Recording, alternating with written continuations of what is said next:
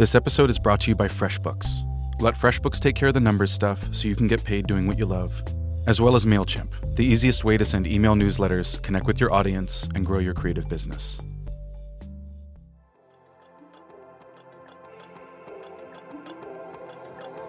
This is the Great Discontent Podcast. This conversation was recorded in front of a live audience at the Wythe Hotel in Williamsburg, Brooklyn, as part of TGD Live, a monthly interview event series. Your lovely and well dressed hosts for the night were Tina Essmaker and Brad Smith. Enjoy the show. So I'm going to get in trouble for something that I'm about to say, but uh, today's Tina's birthday. Thank you.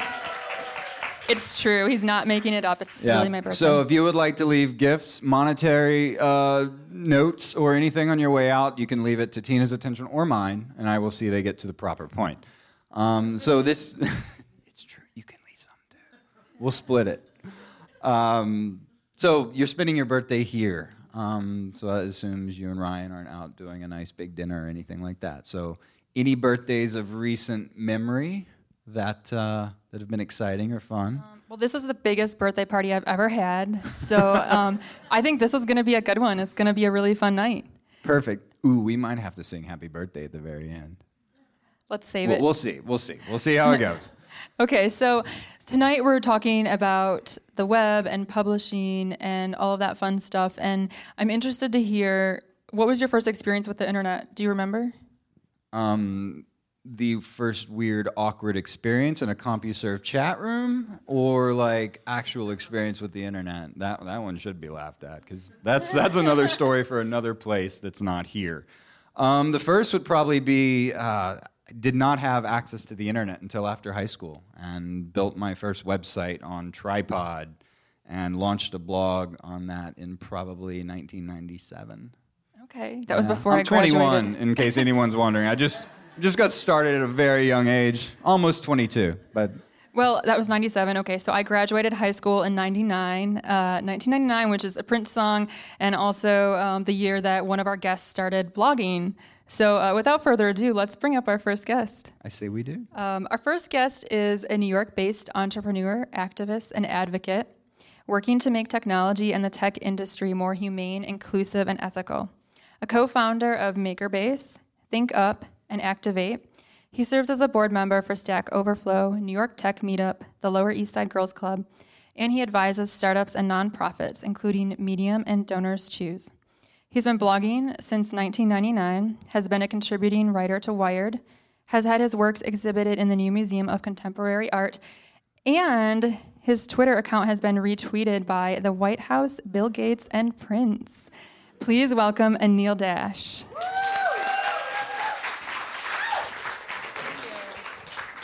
I retweeted him a few times. Thank you. that, that was a lot of intro.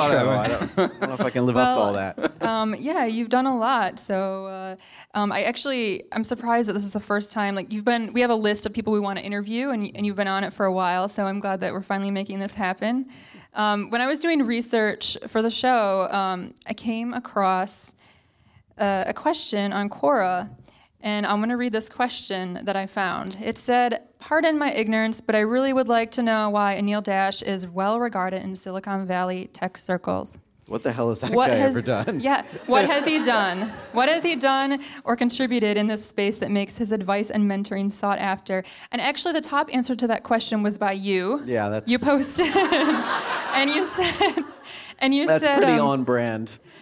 Yeah, you said, um, I'm not sure if, the, if I'm the best or worst qualified person to answer this, but I've been paged to this thread so I can offer some background. So let's start there tonight. For those who might not be familiar, tell us a little bit about your current roles and the focus of your work. Sure, I, I have a, a wide-ranging and incoherent career in tech uh, over the last 20 years. And um, I've done a lot of different things. Uh, I, I worked in the music business for a little while. I worked in publishing uh, newspaper for a little while, um, and like music business and newspapers. So I really know how to pick like forward-looking industries that are doing really great. We have a print magazine. Yeah, well, it, it's kind of come back, right? In the way that like vinyl we- comes yeah, back, yeah. right? Um, and uh, at the time that I was there, it wasn't so much on the upswing.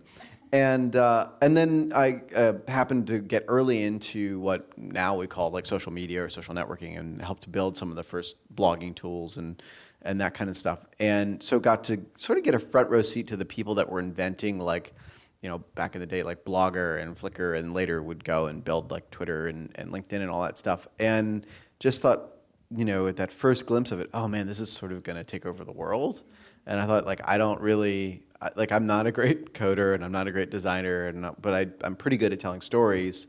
And um, oddly, a lot of the people, well, actually, it might not be that surprising anymore. A lot of the people building the social networking stuff were not that great at communicating with humans.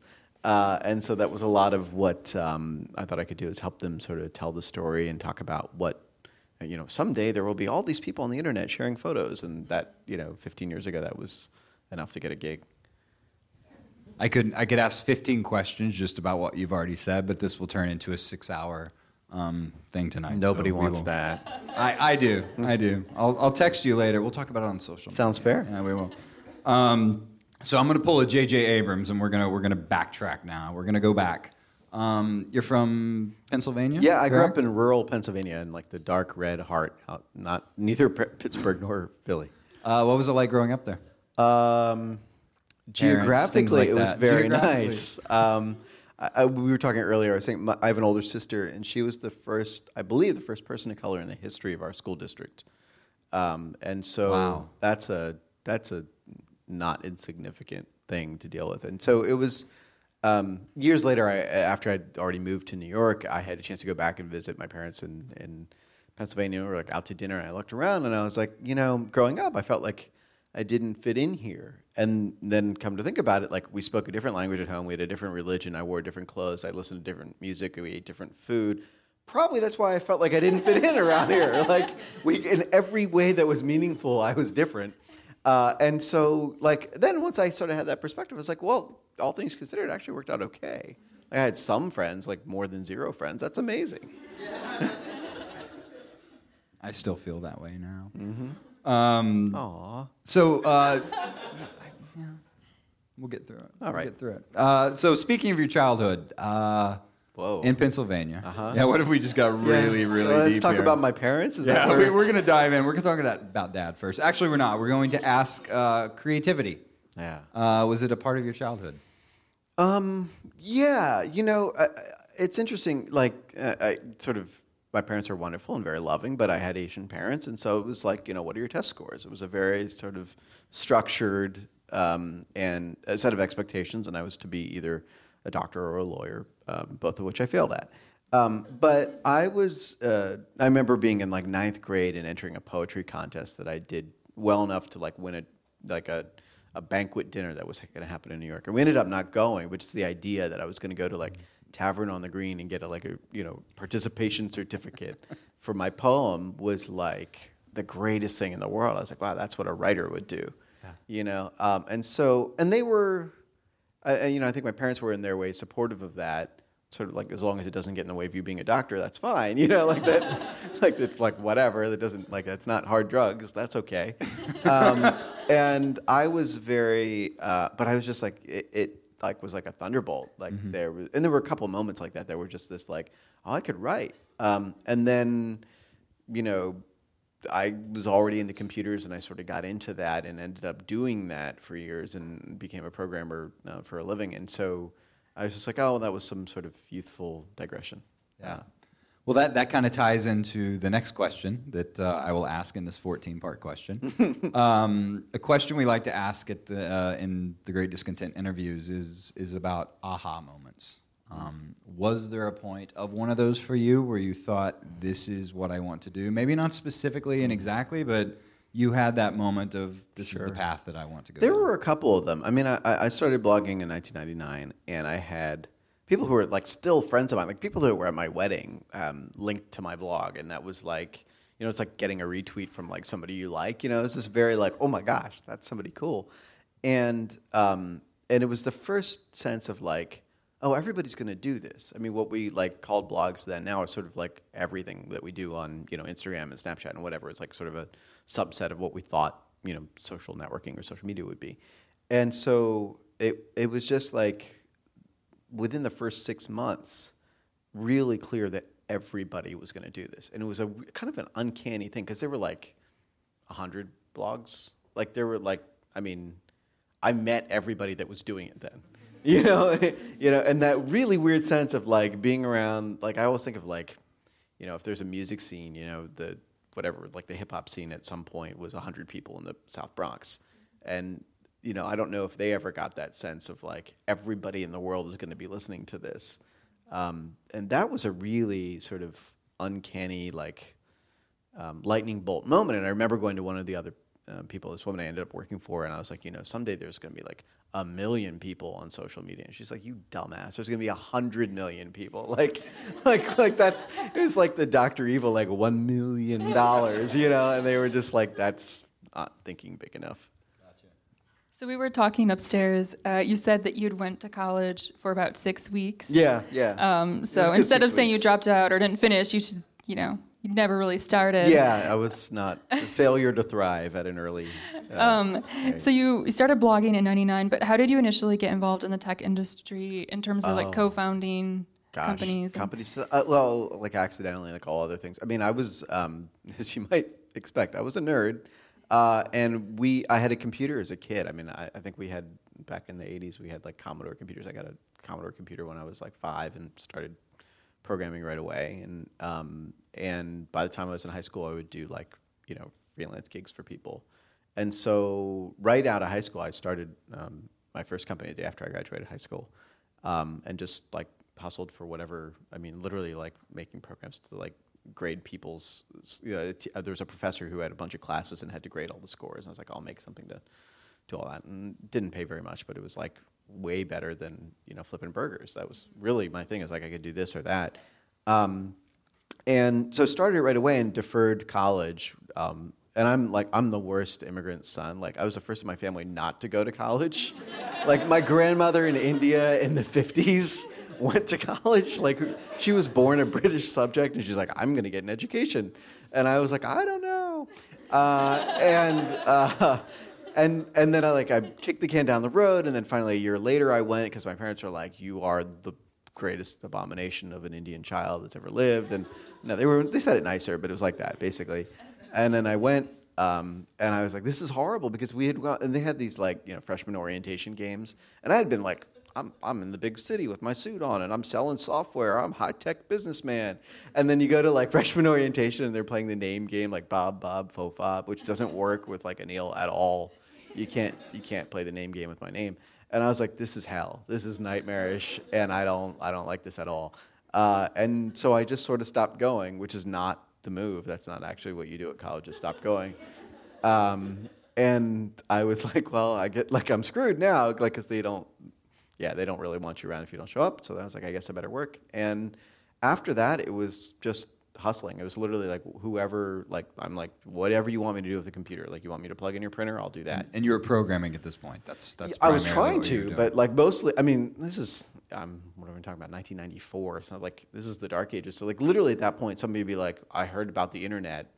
Can you can you put internet in our office?" And I'd be like, "Sure," you know. And like you go and you get them on AOL, and they they pay you to do that, or they pay you to hook up a printer. Like I didn't care. And then you know, not long after that, I moved to the city, and it was sort of the same thing. I was like, "Whatever you got, I'll do."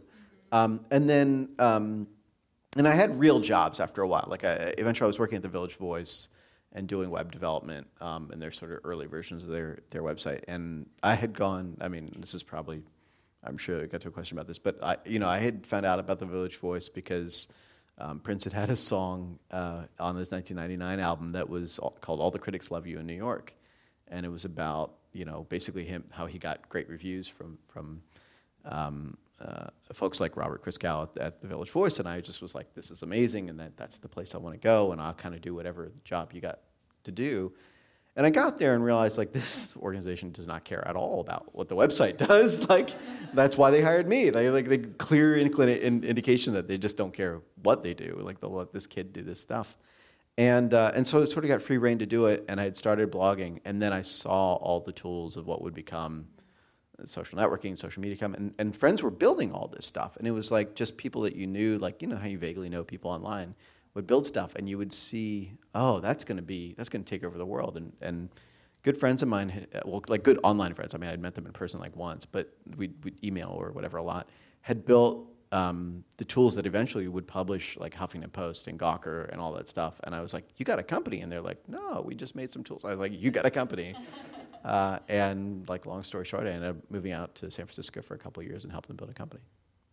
So what you're saying is really you didn't have a master plan.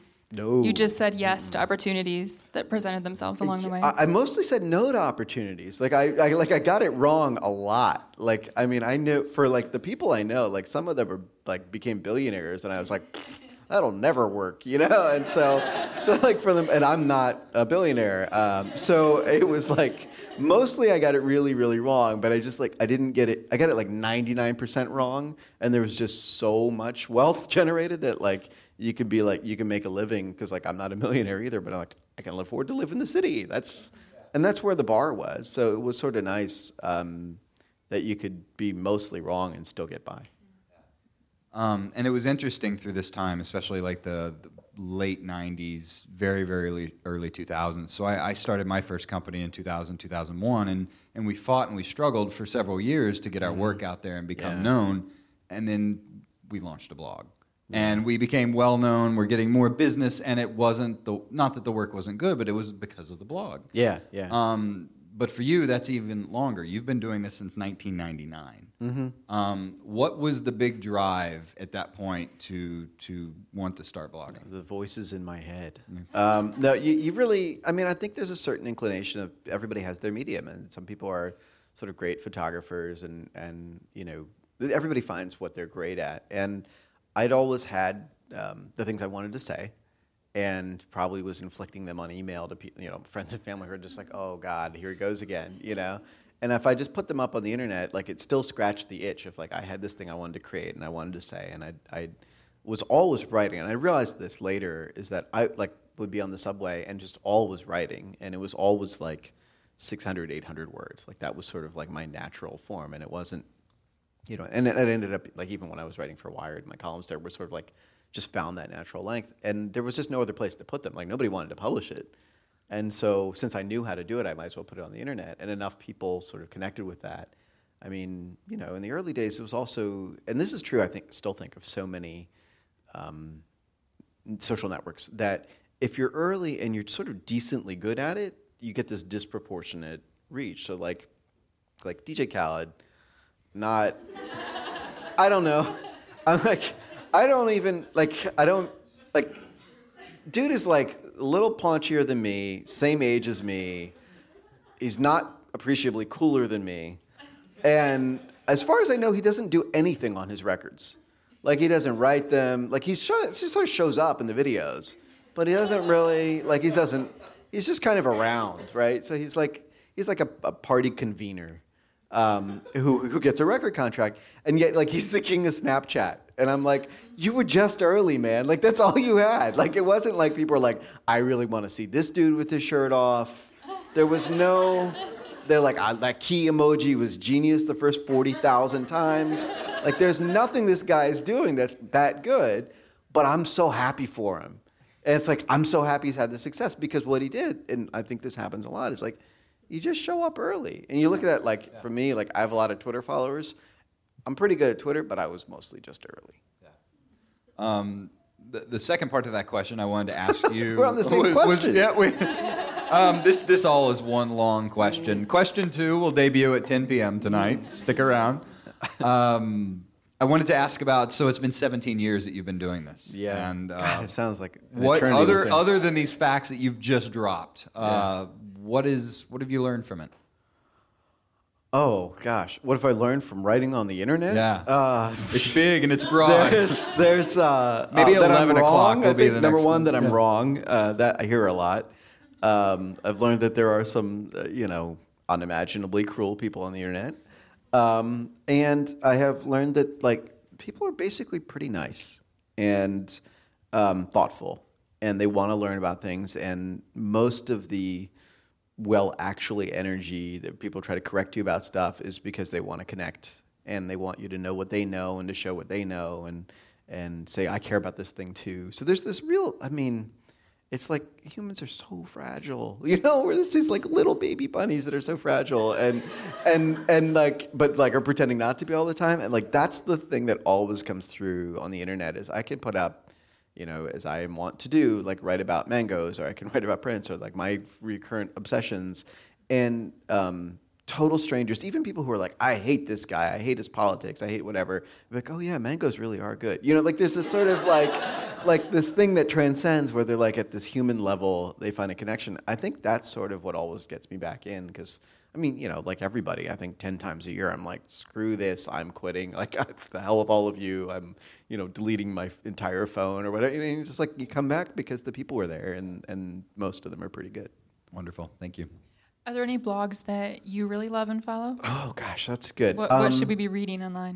Um, you know, it's funny these days. I really there are Twitter accounts I really really love, um, and because uh, I mean I think there's that sense of like a lot of the energy of what I liked in blogs, people are doing on Twitter and on Tumblr and um, on everywhere. Um, although like this really old school, and he's a friend of mine, uh, Jason Kottke has a blog called Kottke.org, and it's like the oldest of the old school. It's probably been running for hundred years on the internet.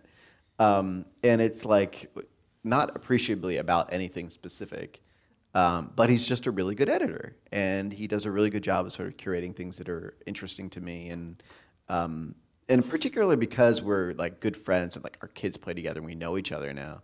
Um, I can go back and look at literally in his case 20 years of archives that he's been writing and see how he's grown and how his life, and also like having the backstory, knowing how his life has changed and whatever.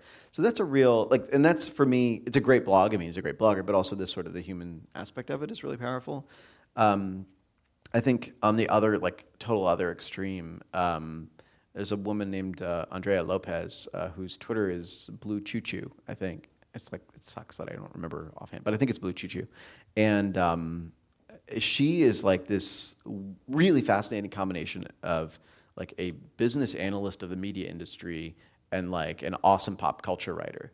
And like you never see sort of that mixed together. And like her tweets are usually links to like bigger things that she's made. Like she makes these super nerdy spreadsheets about like how is this person making this much money as a makeup blogger on YouTube? And you're like, I want to see. And like that. Um, and it's just stuff that nobody else is covering, and, and she treats it all as sort of normal and with respect that I feel like a lot of times people are very dismissive of online creators, and she has like such thoughtfulness and respect about what they do. I just I love her work. And now a quick word from our sponsor. Whether you're an experienced full-time freelancer or just getting started, FreshBooks can help you get organized and get paid faster. It really can. Speaking of getting paid, talking about money can be awkward. FreshBooks makes this a lot easier with customizable late payment reminders that go out automatically meaning you don't have to feel like a bad guy constantly sending out emails. With FreshBooks, you can also bill your time hourly or at a flat rate per project. When you're all done, just a few clicks and you can create an invoice based on your log time and your hourly rate. Are you working on long projects or maybe have a client that's asking for work month after month? You can save time by setting up recurring invoices that automatically bill your client for you. And if you're getting ready to kick off a really big project, you can get paid up front with deposits, so you aren't left strapped for cash or worried about bills mid project. Let FreshBooks take care of the number stuff so you can get paid doing what you love. And don't take our word for it. FreshBooks is offering a free 30-day trial for TGD listeners, no credit card required. Go to freshbooks.com/tgd and enter TGD Live in the How Did You Hear About Us section. Thanks, FreshBooks, for sponsoring the Great Discontent podcast. Now back to the show. Well, uh, we're going to bring up our second guest now. I have a, an intro for her, and, and, she's done quite a few things as well. Oh, so, yeah. um, our second guest is a writer, editor, and public speaker who lives in Brooklyn by way of Indiana. She's currently writing a memoir, among other things, and co editing an anthology with Roxane Gay, who we love. Um, that's not in the bio, I'm just throwing that in there. She has written or guest edited, edited for The Guardian, Elle, BuzzFeed, Slate, ID, Lenny Letter, Design Sponge, and various other web and print publications. She has spoken at South by Southwest, uh, Earlham College, Girls Write Now, and she was a featured opening writer on Lena Dunham's Not That Kind of Girl book tour. She was the recipient of a writing residency from Hedgebrook, and she teaches writing at the New School and Catapult. Please welcome Ashley C. Ford.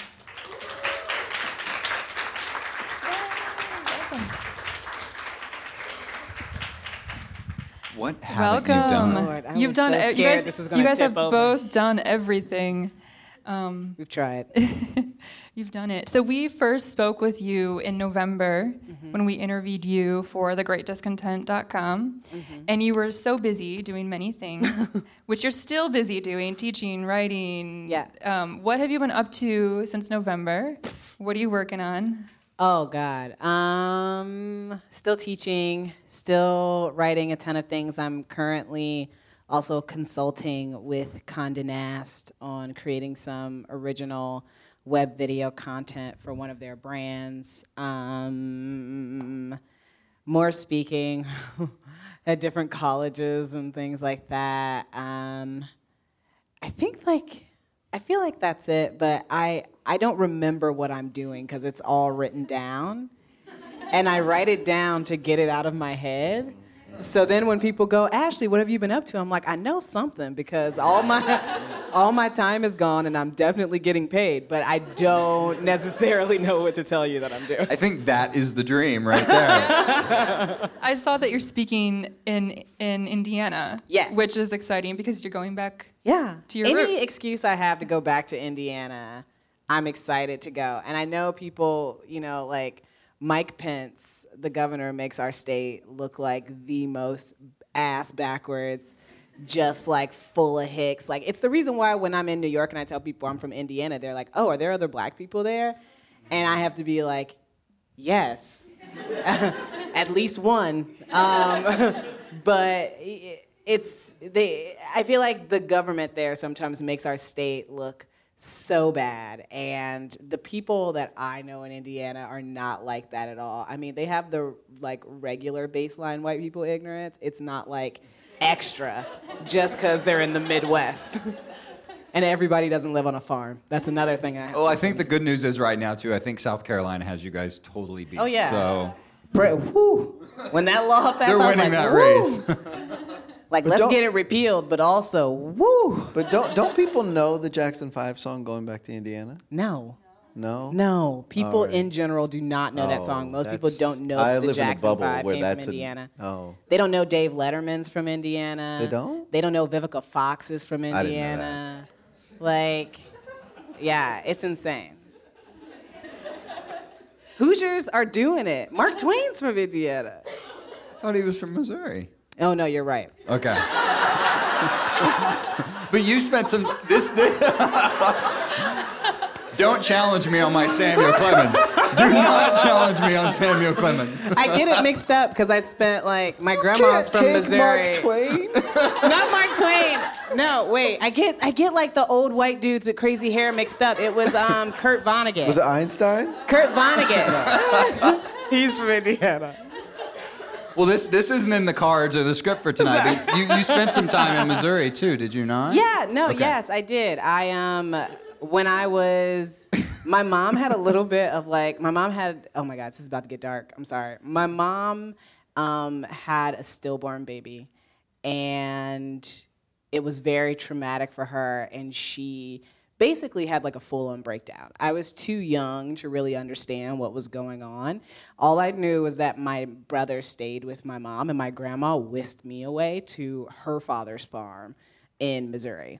And while I was there, I had a goat and a German shepherd and my grandpa like gave me like dollars because he would throw hammers at wild pigs that showed up in the backyard and if I went and collected the hammers, I would get a dollar for each hammer. Um, and I had this very idyllic existence in Missouri where I lived on this farm with these two like really crotchety old people, like my grandmother and her father. And me and my grandma every Saturday, like we got to alternate. We would go see a movie at the mall every Saturday. And we got to alternate. So she would pick one week and I would pick the next week. And so like I saw Aladdin while I was there, but then I also saw like Lorenzo's oil and Groundhog's Day. And so stuff that as a little kid you're like, what the hell is this? but I saw Ma. She would take me into every movie. I So saw a lot of movies and throwing hammers at pigs. Throwing hammers at pigs, lots of movies, little lizards sometimes that got into our apartment that I would catch. Um, it was it was insanely beautiful. My grandma, I was I started kindergarten there. She used to wake me up every morning with um, waffles with um, whipped cream and strawberries, and she would like make it all. Like she, because I was like, you know, You got to have energy to throw yeah. hammers at pigs. She just- she was also trying to fatten me up. She felt like I was too skinny. So she would make a lot of meals that were meant to fatten me up. And well, I mean, as you can see her work today, I am a plump woman, and that is all thanks to Billy Coles. Well, born and raised Missouri here too, so we'll, we'll Really? catch up after the Yeah, show we'll because we'll I go threw there. some hammers at pigs too. Did That's- you? No, No. that was not true at all. You weren't living. I was the one your protecting the childhood- pigs from the hammers. Oh, my bad. Um, all right, so back to the cards. yeah, sorry. Uh, I'm gonna have to read this one because it's a long one. Uh, when we interview- interviewed you for The Great Discontent, you said, "When I finally gave up the ghost and became an English major, I felt like I was home. I was pragmatic and told myself I'd never be able to do anything like creative writing for a living, but I knew I'd always have the option of writing on the side." So that's what you said.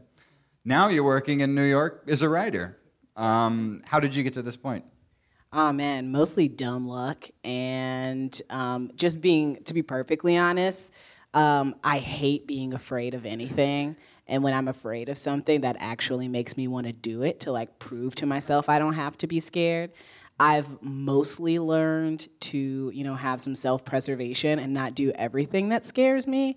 Um, but this was one of those things. I was scared. My whole family, my whole family lives in Fort Wayne, Indiana everybody. My mom, all four of her sisters, my grandma until she passed away. We lived not just in Fort Wayne, Indiana, we all lived in the same neighborhood. I went to school with all my cousins.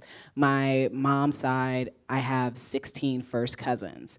And most of us were in school together at the same time because all of our moms are really close in age. And it's just, you know, it's very interesting. But I was totally terrified to come and live in New York City when my mother has never been on an airplane. You know what I mean? Like, we didn't really, aside from my little like Missouri adventure and a couple of trips to like Tennessee, we didn't go anywhere. And I was like, oh, I'm gonna go live in Brooklyn. And that to my family was kind of like saying, I'm gonna go live on Mars.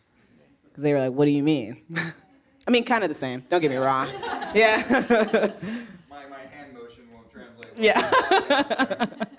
We'll add a sound effect in for that. I Yeah, just think. had a sound effect. Um, so so you came here, but was so just like I asked Anil, like, was there an aha moment for you where you realized that yeah, I can pursue writing and make a living out of it? Um, yeah, it was probably meeting Roxane Gay, who is my friend and mentor, but is, you know, also like like not like the easiest person to get to like open up. She's very pragmatic though in a certain way, especially in speaking, and she's also just like really shy.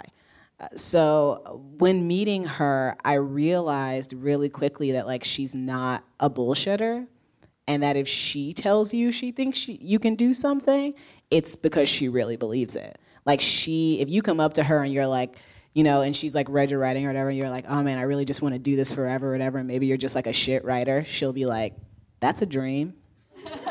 You know what I mean? Like you'll be like, "This is my dream," and she's like, "That is a dream." You know what I mean? Like she's not the kind of person who will encourage you without like she if she doesn't have a reason to encourage you if she really doesn't believe it, she just won't do it. She really won't. So and she was like at the time for me, you know, even though yes, there are black people in Indiana, she was the person in Indiana, or technically at the time, right next to Indiana, who was a black woman who was writing.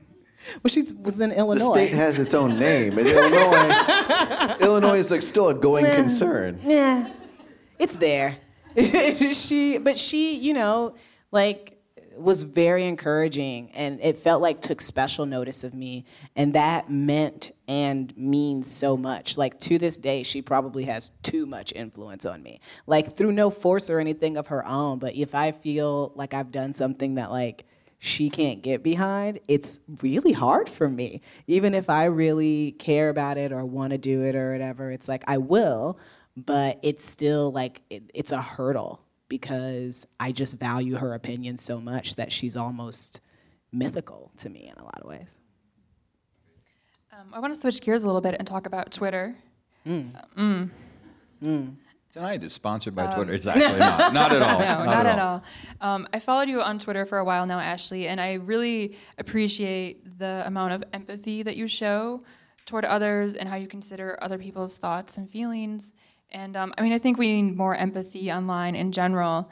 And I'm curious to hear from both of you, uh, starting with Ashley, why is it so challenging for us to show empathy toward others online when it's something that you know we want to to receive ourselves, and how can how can we be better at it?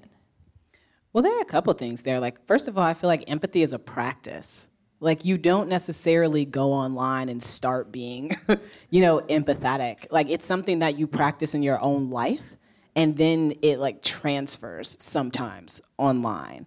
Um, and I was, you know, like a weirdly sensitive kid who, like, growing up, I just felt like I felt everybody else's pain. And I couldn't deal with seeing other kids get picked on or seeing, like, you know, people not treated well. Even in movies and TV shows, I would just, like, cringe and I would, like, get so mad. And it was, it was just very visceral for me, you know. But as you get older, some of that goes away. And like then it had to become intentional. And it wasn't just enough to like lean on the fact that i'm a sensitive person. Like i also had to be intentional about when somebody says something not thinking about everything i know and attaching that to what they said because it's like oh i don't know that they have the same information i have. I don't know that they have the same access to information that i have. And in a lot of cases i don't even know if i'm right.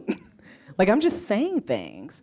So i think i started like at least for me with the internet, I think part of the problem is that it's not just an internet problem, it's a human problem, which is that even though we know we can be wrong or that we make mistakes or we can be confused, for some reason it's really, really hard to understand that someone else can just be wrong and not a bad person, or be confused and not a bad person, or not have the same information we have.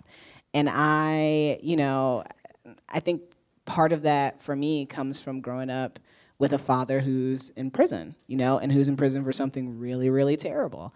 And knowing that I still love him and care about him, and that he's always been really encouraging and loving to me, and that that's the dad I know. I don't know the criminal dad, you know, but also that criminal dad and loving dad are the same person. So I think I just apply that to everything. That, might be the whole answer. I mean, I, think uh, I definitely was that sensitive kid too, and I still, I mean, like I can't watch violent movies. Like I'm definitely like got my hands over my eyes, and um, and so that was part of it. I mean, I think I definitely felt um, with all of sort of social media or whatever, there was this um, tendency towards cruelty that.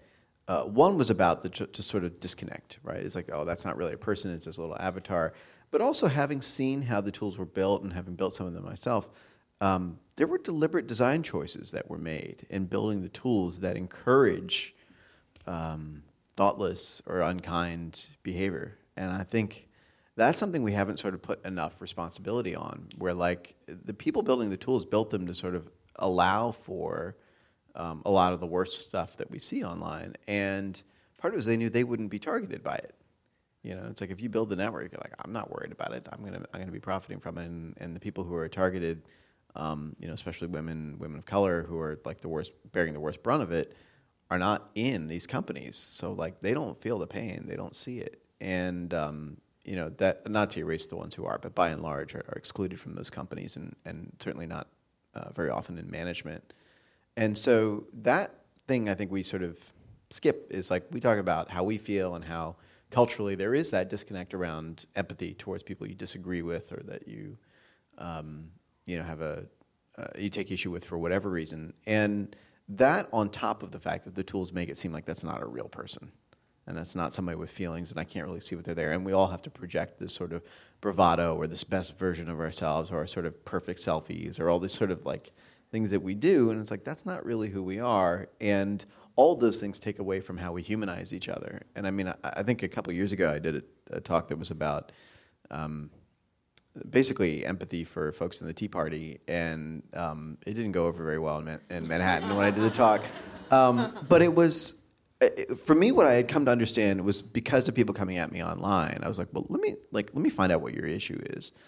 And really, what it boiled down to this is several years ago. I mean, I think it's metastasized under like Trump and all these things now. But at that point, it was um, I think what all of us who are children of immigrants, who are any people of color, have had our parents say to us at some point, you know, you'll have to work twice as hard, but you can be anything you want to be, right? Like this is you know this is a land of opportunity. You can do all these things, and and you just have to work twice as hard. And it's a it's a bitter message, but this kind of optimistic message too, right? It's a really interesting balance. And I think what a lot of these these folks who were mostly like lower class or lower middle class white folks felt was somebody had just told them the same thing. It wasn't like Obama was the first black president. It was that like Bush was the last white male president, and they were like, "That sucks," you know. Like we thought we were going to be president all the time, forever, and so now we have to work twice as hard too, just to get what everybody else has. I was like, "Yeah, it does suck. Like, doesn't it? Isn't it terrible to tell your kid that?" And they're like, "Yeah, that would suck." I was like, "That's all we've been doing," you know. um, and and so I had this sort of like I wouldn't have had that without talking to people online who were sort of talking to me about what their fears were and what like because they would come at me like you know you're an awful New York media elite, liberal elite whatever and I was like yes like that's true like I have no quibble with that description uh, and then they'd be like and you know this is why you're terrible. And be like I don't think that makes me terrible. Like what's your issue with me? And they say this thing about I don't ha- I don't feel like I have an opportunity. And it's because they had to do what every single like I said like every single you know minority in America has had to do from day one. And then I was like, yeah, that would be an incredibly painful thing to reckon with. And so then after that, and I think that was one of the things, like those gifts of having, like I'm very lucky to have a large network online. I, without that sort of being able to cast a wide net and talk to people, I wouldn't have had that. But it was a really good lesson for me about like challenging my own assumptions where I had been, even though I grew up amongst these folks, um, I had been I think in, in New York City, frankly, long enough to have gotten really condescending and really um, arrogant about how I interacted with them. And until I actually talked to them as people, I didn't see it. So there's always room to grow in our empathy, um, which is a hard work. Yeah. Um, so, t- continuing our talk about Twitter, you are both very active on there, have um, you know, communities that you engage with. Um, you talk about a variety of issues from politics to pop culture. Um, was that a conscious decision for either of you to be so active and engaged on Twitter, or No, not initially. Initially, uh, the Twitter that I have now was supposed to be like my professional account. And then I had like a personal account that was, oh my God, so wild. And I ended does it up. still exist? no, I Can killed I- that account. Oh, can I friend request that one? You may wanna- not. Oh. It's gone forever. It was not necessarily um, a great representation of the person that I am trying to be now. Okay, all right. It was it was a lot, and it was like it was intense and bad. And I was just like, you know what? Like I I think it was after a while I was looking at the tweets and I was looking at things that I was tweeting, and I was like, this doesn't really reflect me anymore. And I know like that it reflects part of me, but not who I am now. And so I deleted that account and started like using my professional account as my primary account and not really caring if what I talked about was like super professional. And I, I feel like um, initially, well, actually, initially I joined Twitter because I had um, a brain surgery and it came with a little bit of short term memory loss. And I used Twitter as like a timestamp. Um, so I would tweet things that were happening because I knew at the end of the day or the next day I could go back and look at my Twitter timeline and see what I had actually done or said. Yeah, I had that Um, without the brain surgery. But the same deal. but yeah, so I, I but that's what I used it for initially. Um, and then it became, you know, I was also doing stand up comedy when I was in college. And I started using it as a place to sort of like test jokes.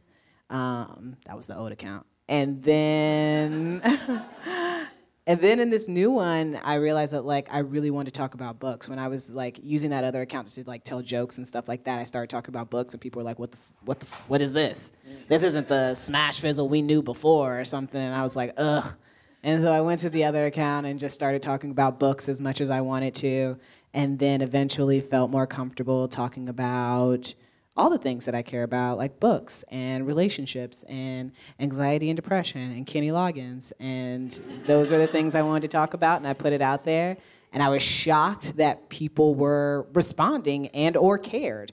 Or when I found other huge Kenny Loggins fans, that was like a great day for me.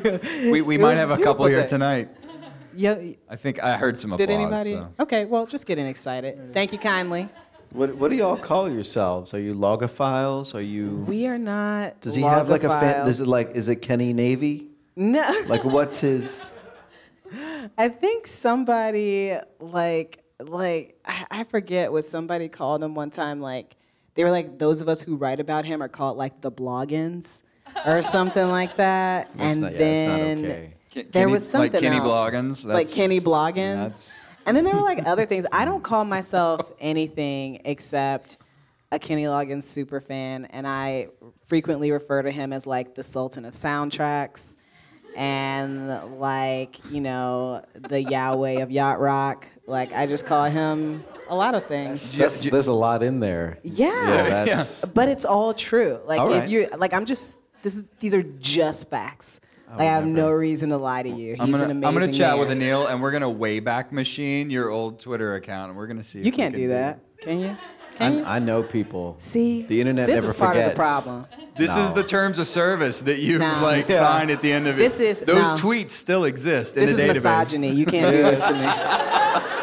In his case, it's racism, but both of us. it's- We're covering all the spectrums tonight. All the spectrums. Anil, uh, I feel so bad because white folks get so upset. I don't mean that. You're not. You're, you're only participating in systems of racism. Like you're not Yeah. a racist. You are only implicit. I absolve you. You are only implicit. Yeah. This uh, this will be my Not final active. show tonight. Thank you all. I was gonna ask, um, did you was it a conscious decision on your part to be so active and involved on Twitter, or were you just you were in early and you just continued to? be I uh. I tried to stay away. The I actually I got it. I got invited to try out Twitter literally the first day it was open to the public because I, I was in San Francisco at the time and they were friends and I was like, yeah, I'll try it. And um, one of the guys who's a co-founder who's mostly been erased from the story was this guy named Noah Glass and he was like sort of a hippie-ish dude. And I signed up and I tried it and like the first couple tweets I saw were from him because he was like trying out the service they just built. And I was like, oh, this fucking guy, this guy. I can't stand this hippie guy, and I just like, deleted the account, and I didn't go back for months because I was like, that guy's annoying. But it, like, I didn't really think of like I know it sounds ridiculous to be like one of the eight people on Twitter is annoying, therefore you delete all of Twitter. but um, at the time, that seemed like a reasonable thing. Like, why am I going to use his app? That guy's, you know, Right, and, and that was even before the Twitter that we know it. That's where everything was delivered via SMS. Yeah, yeah, yeah, yeah, So yeah, yeah. basically, it was just blast SMS. yeah, yeah, exactly. your You were getting a ton of text messages, mostly from people you didn't want to hear from. right, and that was back before text messages were free yeah, too. yeah. so It was the best of all possible Yeah. worlds. It was really good. you like prune your Twitter followers because you're going to go over your minute plan On your exactly. phone. And then like four months later, I signed up again, and I was like, oh, there's some interesting people here, and it was kind of cool. Um, and then I sort of, it really, really fit a thing I had already been doing um, back in like I don't know 2002 or something. I started, I had done what then we called link blogs, but it was like I would just like find little stories that I liked, and well, I was working in a newspaper, I was working at The Voice, and I was not an editorial, so I wasn't allowed to write headlines. And you're not allowed to do anything. Like you're, you're the geek, you run the computers, you shut up. And I just was like, I got better headlines than these folks. Like, I just know I do. And so I just would back then just write a blog and it's like, here's a link, and I just write like, here's a funny headline. And then when Twitter came along, I was like, oh, this is what I was doing. Like, I was posting links and writing like funny things about them, and like that's what this is for. And so it was sort of for me a return to like I'd always written really short and sort of pithy and like making fun of current events and talking about pop culture, all the stuff that I think we love on Twitter. And I was like, oh, it just like the form I was waiting for had arrived. I'd been trying to do it over here, typing this other box. Now I'm going to do it in here. Um, and that was really like just right away. I, I thought like, oh, that's that's what I'm sort of meant to do. And then in 2009 or so, I got added to the suggested user list, which was this like you sign up for Twitter, and like back then there was like Ashton Kutcher trying to fight CNN to see who would have more Twitter followers or something. And then like if you were like I'm into tech, it would be like here's Microsoft and here's whatever. Here's some random Indian dude in New York, and and people like just were like I don't know maybe this is how it works. So it was like when you buy like a a Windows laptop and it has like a bunch of crap pre-installed on it. Like I was that crap and then and so like I got all these followers. And one day I was at a coffee shop with a friend, and like I got out and I had 1,100 new emails in my inbox after like a 30 minute coffee. I'm like, some some system's broken, something went wrong. But it was people signing up for Twitter, and I was getting the notification that they'd followed me. Um, and it was like, and I was like, well, this should be interesting. And uh, and it kind of was. And and then um, you know, since then, like once you have a certain like a network of a certain size, it just feeds itself because I can like talk about stuff and get really like I get really good answers. Like if I'm like, you know, what's whatever I'm in Omaha, what's the place I should eat? Like somebody knows the answer, and I'm like, that's a that's like having a superpower. It's kind of cool. Okay, if you've ever heard a podcast before, you've likely heard of MailChimp.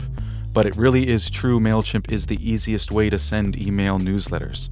If you're looking to connect with an audience or grow your creative business, you've got to give MailChimp a try. It's easy to set up, it's easy to use. There are flexible design options that make it so simple to create a great looking campaign. And let's say you're putting on an event in Chicago and you only want to email people that are from Chicago. MailChimp's powerful automation and segmentation tools make this easy with just a few clicks. Plus, with MailChimp's mobile app, you can manage lists, add new subscribers, send campaigns, and view reports all while on the go. Getting started with MailChimp could not be easier. No expiring trials, no contracts, no credit card required. Just sign up and start emailing now. Go to MailChimp.com to create your free account today. Thank you, MailChimp, for supporting the Great Discontent podcast. Now back to the show. In 2014, you did a, a pop tech talk. And just side note, really quick go home, Google, or Bing, if that's your thing. Um, Bing. Anil, Bing, right? You know, gotta give gotta give Microsoft something. Uh, Anil Dash Pop Tech 20. You don't need to put the year in. It's gonna come up at the top. Um, it's a really great. It's short. It's like 15, 20 minutes long. Um, he gets into some really great topics of how technology is changing the world, but really, in fact, we're, we're not changing the world. So watch it. It's worth it. We don't have enough time tonight to dive into it, but uh, please do. But in this, um, you made a note that uh, most of us, which this was just shocking for me to learn, will spend three years of our lives with our thumbs on the glass of our phones. Um, That's an average. It's probably higher for people like us. yeah, which that's even more depressing. Um, and this this is a big topic for me because I've been trying to make a lot of changes in in less apps, less time on phones, um, less social networks, things like that. Um, so, in that vein, how do you think we can make our time online if we truly are spending three, four, five years of our lives with our thumb on this stupid thing right here? How can we make that time more meaningful? That's a big question. Um, I, I think it's just mindfulness, right? I, mean, I think it's like you know, are the things I say. uh, What's been very clarifying for me. I have a five-year-old son, and he's a pretty good reader now, and so he can read my notifications on you know on my phone, and will like because he'll play with the iPad or something, and like the little bar pops up, um, and I started thinking about that before he was born. That I had at that point, you know, a dozen years of like stuff I'd written online that he was going to read someday. And now it's very keenly aware. Like, like he's basically editing me now. Like I'm on Medium, and he's like looking over my shoulder, like no, um, and uh, and like no, Daddy, don't blog.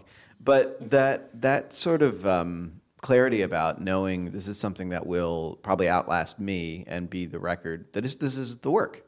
This is what I will be known for.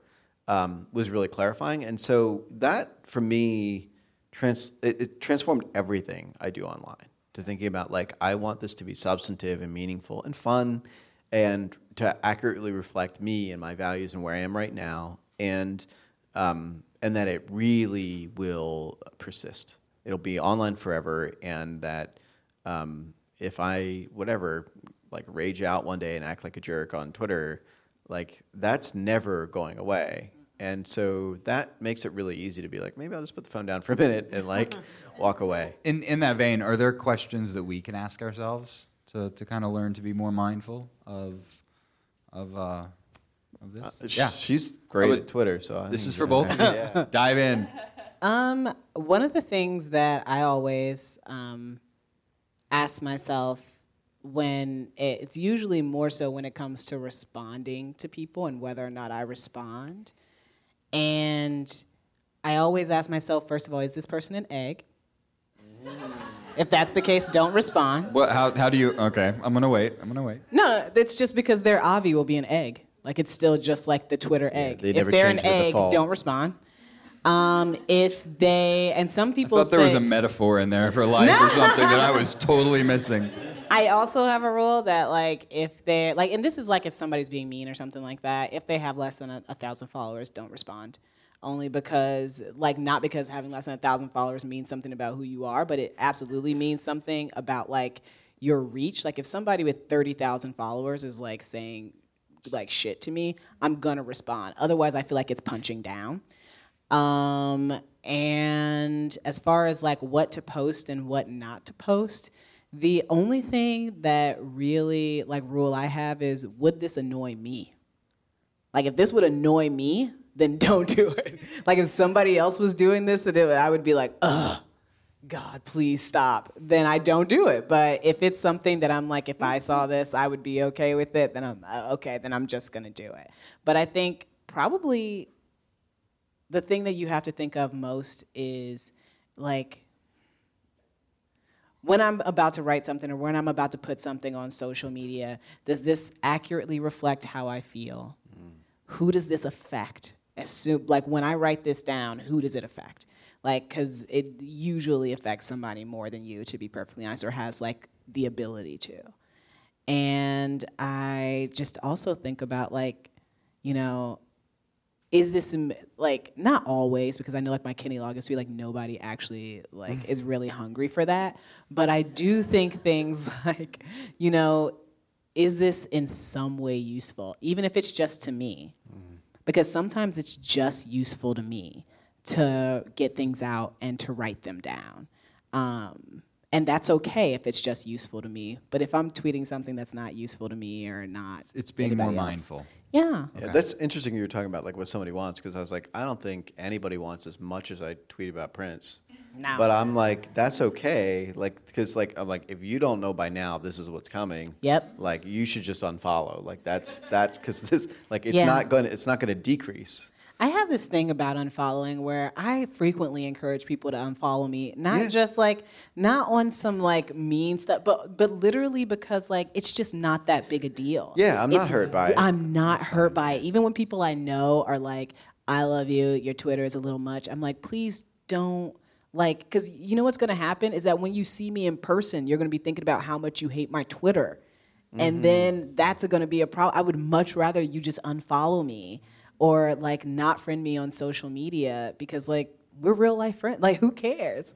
Like I see if you, you, like all me the time. and you don't like Twitter me, that's all right. that is totally okay. That's totally okay. Now if Kenny followed me and then unfollowed me, that'd be really hard. That's like the only one that would really hurt me. Does he follow you? No, Jesus. Don't even suggest Do such you a want thing. do you want that to happen? Yeah, we're, Yeah, we're a gonna. dream? no. Is that No. should we all be dreamfully I think if attracting? everyone here was to tweet not. at Kenny Loggins and No. you later tonight, that This we is- just might be able to I don't make have this not what I want. Not at all what I want. Listen, wouldn't you want I the get gaze of very, Loggins? I get very nervous. I get very, very, very nervous. Like I, I've bought tickets twice to see Kenny Loggins shows and then not shown up because I got too nervous. What? I can't That's- do it. This is an intense feeling. I don't expect anyone to understand or feel like it's rational. I just need you to hear and accept me. That's all uh-huh. I need. That's it. It's think, too much. I think Prince would tell you to go to the show. Okay, well that's fantastic. And He supports you. Prince is such a like beautiful and smart spirit and I adore him, but he doesn't have to live in this body. Mm. Go to the Loggins show. And I would just shake the whole time. Like I think I would just shake the whole time and like maybe pass out. What if It you got bad seats though? Like you could barely see him. It like doesn't It's like you're like far. there's no bad seat at a Kenny Loggins show. Like nobody's. I know. Like there's no like you Obstructing show up to Kenny Loggins show and Are you- somebody's like. Are you What? having anxiety right now talking about Yes, it? like I don't know if you can read my body I can see your language, but it's like I body can't. is- Are you my are shoulders you- are all tight. Are you presently in the danger zone? Is that? I don't know how that works. I don't. No, no, I'm all right. All right. Well done. Well Oh done. God. Sorry. I think we should end the show. Where do we go that. from I mean, there? really. Yeah, where do we go from Um, there? no, we have, we have a couple more questions. Um, so you guys are both really outspoken about diversity in tech and publishing, um, and I'm interested to hear like what do you think the main challenges are as far as being more inclusive in tech and publishing, and what can people with privilege and power do to help promote inclusivity? The one thing they don't want to do most of all, which is relinquish power. yeah. I mean, that's what it is. Like it's systemic and it's it's power levels and people like to be blind to their own power because then they don't have to give any of it up. Yeah. like I've you don't have to do it. So, I mean, I think like that's to me anyway, that's the biggest hindrance to anything changing. You know, there are a lot of people or like they just like pick a lane, right? Like there I just had a conversation with someone who you know, uh, we were talking about someone else, and I found out that like this person who is always talking about like, you know, making sure there are more women and stuff in publishing, and making sure you know, women, women, women. That when faced with, you know, someone saying, okay, what about like racial diversity? Says, you know, I'm only one person, and I can't like I can't be thinking about that when I'm thinking about this other thing. And I think that's part of the problem. I think it's just, you know, it's it's deeply, deeply ingrained and we, you know, so many people like I have my own privileges and definitely there are times when I have thought for one reason or another that like I didn't have anything to give or I couldn't do anything and that absolutely wasn't the case. It was just deeply ingrained in me that like oh no, like I work really hard and I, you know, blah blah blah and I you take it as a character attack so many people when they like hear things about not you know how they haven't been inclusive or how they haven't made diversity a priority instead of thinking it as as like your boss coming to you and saying something like you know hey you've been doing really great but you haven't been doing this one thing and we need you to do that it's like you would think oh i need to work on that thing but instead what people hear is you're a bad employee and uh, you're toeing the line. And it's like that's not what was said. And I think people get really upset when like issues of diversity or inclusiveness come up because what they hear is I'm a racist, I'm a bigot, I'm sexist, I'm stuff like that. And it's like, no, you are not a racist, but you have definitely been complicit in some like racist situations. And that's different than embodying the thing. Yeah, it's it's really hard to get people to reckon with like, well, to do the thing you say you want to do, because everybody says the right thing now. It's Like to do the thing you say you want to do means these are the changes you're going to have to make, and I, I see that in tech. Um, I mean, I've worked in tech and media, and you see this in both. Um, where in tech in particular, they'll talk about it's the pipeline. It's the pipeline, right? So we don't well, we don't have enough you know women that are engineers right now. We don't have enough women of color engineers, and one of the reasons that it took me a long time to get one of the reasons that they were saying pipeline was best case scenario if everything works exactly as they want. They're like, we're going to teach girls to code. So you take a first grader, she's what, seven years old, and you teach her to code, and everything goes exactly right. She aces her classes, she loves technology, is inspired by it, goes to school, does this stuff. Then in 15 years, she will enter the workforce at the bottom rung of an organization that has no women in leadership anywhere in it that's their that's the winning case right? Like that's the like that's what we're aiming for and pouring millions of dollars into doing. And i'm like so in like 2031 we're going to have a lot of women that hate their workplace? Like that's uh, that's not that doesn't sound like a success case to me. And and you know you sort of present it that way. And i'm like you know everything in tech they're like it's about metrics it's about numbers it's about you know we're going to quantify everything. Okay. And you say you know like whatever Twitter used to have the fail whale where it would fall over. I don't know if you all used it back then, but it would be like, you know, like you go to Twitter sometimes it'd just be down. I think Snapchat has that now sometimes where it's just down. And then they're like, no, we're going to measure it. Or we're going to say this is how many hours that we, you know, are down in a year, and we're going to reduce that to zero. And they say, okay, great. So why don't we do that with your hiring? It's like, well, here's what your state looks like in California. Here's the population, and um, and in particular in the case of tech, like one of the things we don't talk about is there massively underrepresented in Black and Latino workers. Um, actually, white workers in, in tech companies in California are pretty proportional to population, and the entire gap in between is made up of Asian workers, mostly Asian men. And so like we're displacing, like it's us, you know what I mean? And like you haven't heard any like Indian American dudes talking about like we're overrepresented in tech and we're squeezing people out. Um, and I'm like, that's a big problem. And then part of it is people feel tenuous, like they feel like they're not going to be promoted or whatever. But like the CEO of Google, the CEO of Microsoft, CEO of Adobe, they're all Indian dudes.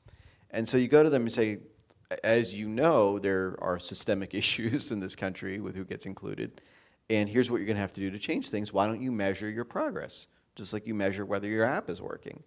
And the look on their faces is like, it's combination of terror and anger, you know, where they're like, and I mean, I'm lucky enough I get to be in the room to have that conversation, but they're like, you know, how could you bring this up? And, and the best case scenario is, oh, I'm only one person. I'm going to do this thing. We're focusing. Look, we're paying for the pipeline, and we're teaching kids to code, and we're doing all this stuff. But most of the time, it's just straight stonewalling. And I think for me, that came to be this understanding of like, yeah, it, when they said we care about diversity and inclusion, uh, well, they were lying.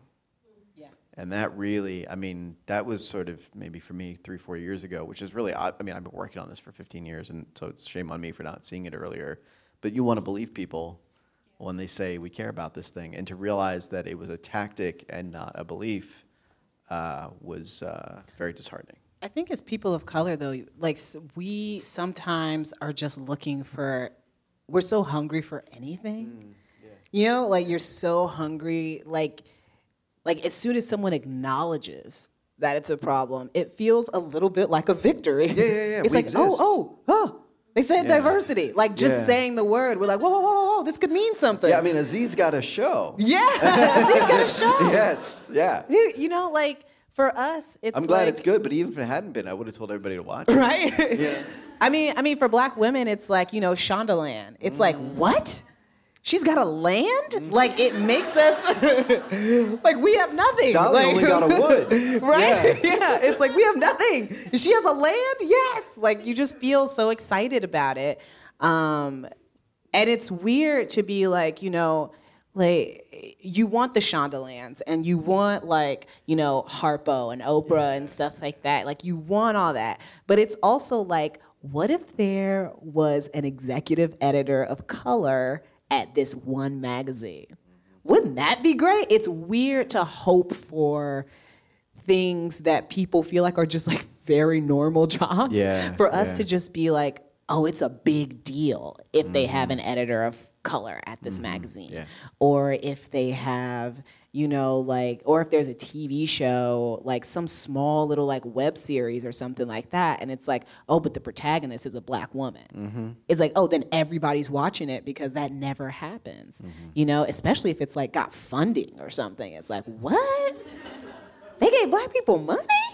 Like we get so It's still exciting. it's still exciting. And I think sometimes, you know, I wrote this thing for Elle about um, Viola Davis getting the Oscar and how, like, I was both joyful and, like, just also insanely like what the fuck ever. Like you mm. know? Because in my mind i'm like you know who already earned this oscar? Angela Bassett in 1993 Yeah, with what's yeah. love got to do with it. Yeah. you know what i mean? Like you know who already earned this oscar? Like so The many black women mm-hmm. through history. And i'm so happy for her and i'm so glad she got it. But even she knew you know like you have to like i sometimes think about her joy in that moment and how it must have been tempered by the knowledge that oh this is also a finally like this isn't just joyful this is also a you know it's woefully overdue Yeah, yeah. Thank you for that. And uh, we're, we're running out of time, but there's a couple more things we want to get through. And one I want to touch on is, is legacy. Um, you've both uh, publicly talked about the legacies of people that you've admired and have influenced you. And Anil, you've written about Prince, stating, and I quote, He's obviously the artist that had the most impact on my life and was in many ways the lens through which I processed the rest of pop culture and artistic expression. Ashley, you've frequently spoken about your grandmother's influence on you. She was the one who first taught you to read using the Bible and celebrity tabloids.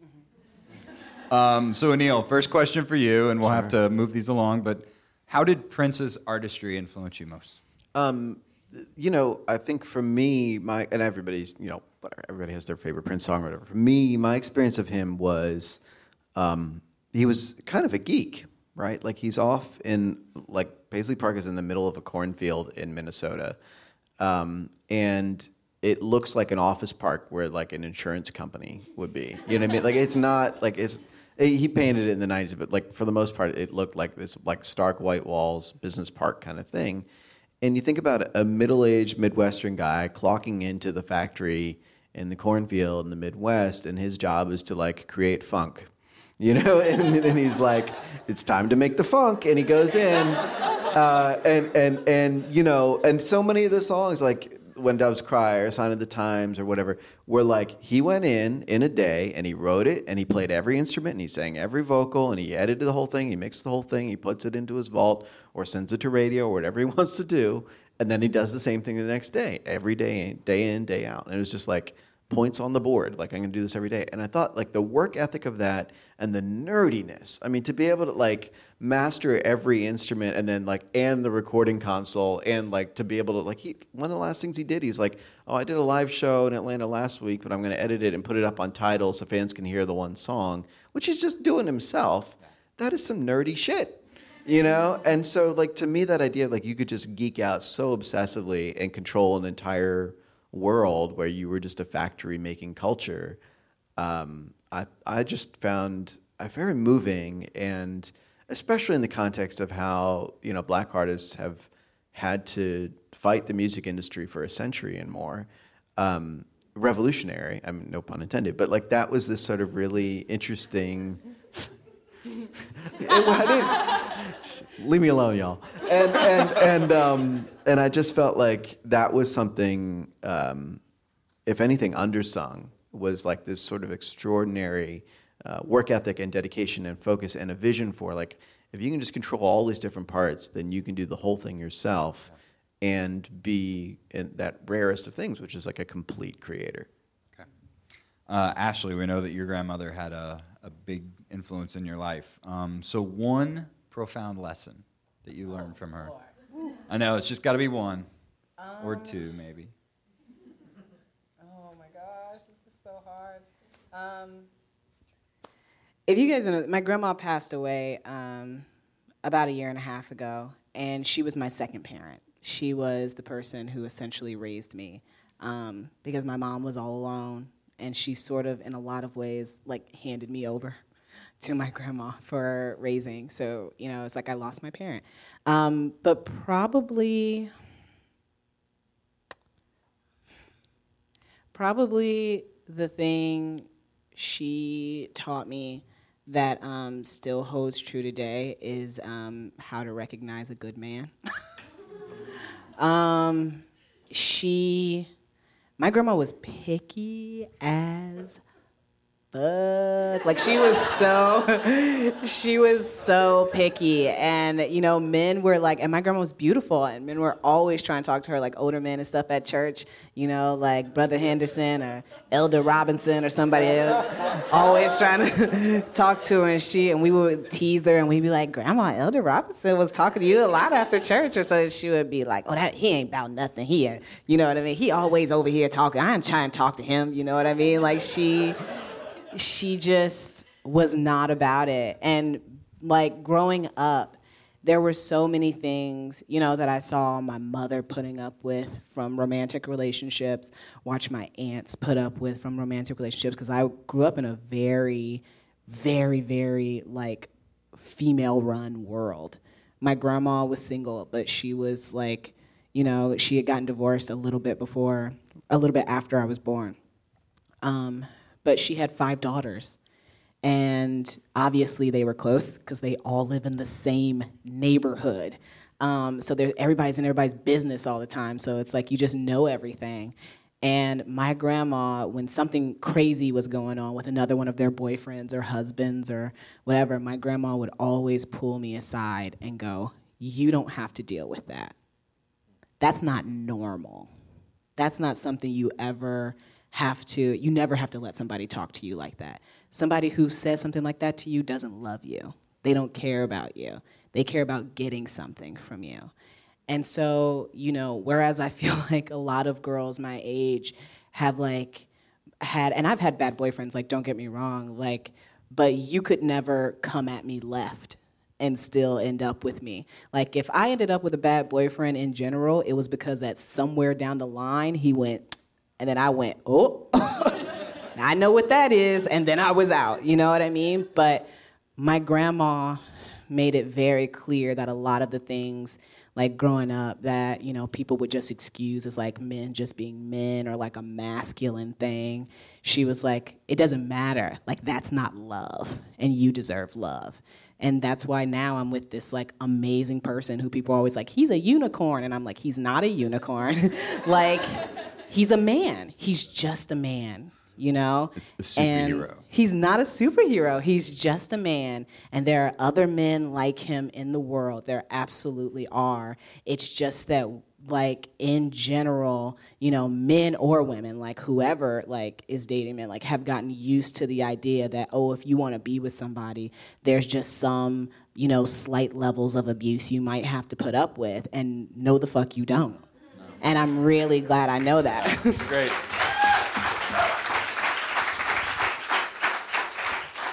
Um, all right, I have one more question for you guys. Um, early, earlier this year on Twitter, you said that ambition was your word for 2016. So, how do you hope to manifest that word in your life this year?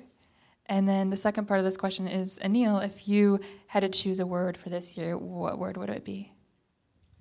ambition has definitely um, i've allowed myself to do things that i didn't necessarily think i was qualified for um, and then showed up and found out that i was more than qualified and i think that that's part of it for women is that we tend to be very stringent on ourselves and say like you know it's the job application thing like you get a job application that says you need all these things and we go if we don't hit every point on that job description then we shouldn't even apply because we don't fit the description. Whereas men go, I got like three of those things. I'm gonna put my name in. You know what I mean? And I and I wanted to stop being the person who held themselves back. So if I see something I want, then I just make it clear that that's what I want. And it's not uh, like I associated ambition for a long time with cutthroat. And I thought being ambitious meant you had to be able to just do whatever on some, you know, the devil wears Prada, Miranda Priestley type shit. And that wasn't me, and that wasn't ever gonna be me. It wasn't, I couldn't imagine stepping up, but with my foot on someone else's neck. I can't do it. That's just not who I am. Um, but I can ask for what I'm worth, and I can negotiate, and I can, you know, allow the universe or whatever to dream a bigger dream for me than I'm able to dream for myself. So even though maybe my dream goes here, if somebody comes to me and says, I want to offer you an opportunity that goes here, I don't have to go, oh, well, my dream was here, so I'm just gonna, it's okay, I'm just gonna go up here. It's like, no, I'm gonna take that leap and I'm going to allow myself to surprise myself and really see what I'm capable of. Like, so much, like, life is a fucking experiment. So much of this is an experiment. And me holding myself back in the hopes that I guess, I don't know what, that I don't embarrass myself, that I don't disappoint myself, it's not worth it and it's not me living a full life. So, ambition is really about me allowing myself to live a full life, which essentially means allowing myself to live beyond what I thought was possible for me last year. That was perfect. That was beautiful. That was awesome. Sorry. Sorry. I, I, yeah, I don't know how to follow that. I, I think um, one of the things, you know, my personality is I always try to sort of find middle ground, and I really like to find consensus, and I, um, I like, you know, I have this sort of idealistic view that we can agree on things and come together, and um, and I feel that way still. But one of the things I realized that was coming from that is um, on issues that I really cared about, where I thought I should put my foot down. Um, you know, I was trying to compromise, and there are some things that there is no halfway on. And um, and so I think what this year has been about for me has been a lot of reflection and a lot of sort of um, like I turned 40 and all this stuff happened where just sort of like grown up moments where I'm realizing um, I think uncompromising is the thing I'm aiming for and, and aspiring to. I think in very much the vein you were describing, where uh, I sort of vacillate between well, some progress is better than none, um, which is an easy thing to sort of fall back on, versus well, let's go for what we actually want. Uh, and so I think that's been um, a really, really hard evolution for me because it, it involves a lot. It's actually oftentimes leads to confrontation. It leads to antagonism. It leads to sort of, you know, sometimes you light the way by burning the bridges. Um, and I think that's been a real um, reluctance for me for a long time. And now I'm sort of like, well, maybe I'm done with that. And I know who I am now and what I want. Great. The I might have to borrow that uncompromising one. Anil. Un- uncompromising. I like that one. Tina, since it's your birthday, do you have a word for the year? I just got to ask. Rest. Yes. I've been Yes. so busy, and I need I need to just take care of myself this year and do what I need to do to Do uh, get some rest when I need it. That's important. I'm Yeah. with you, girl. Yeah. Get it. And happy birthday. Nap time. And uh, so those are all the questions we have. Thank you, Ashley and Anil, for coming here and spending the night with us and sharing. Um, we really appreciate it. Thank you, Tina, and Yeah. happy birthday. Happy, Happy birthday to you. Happy birthday to you. Happy birthday, dear Tina. Happy birthday to you. Thank you.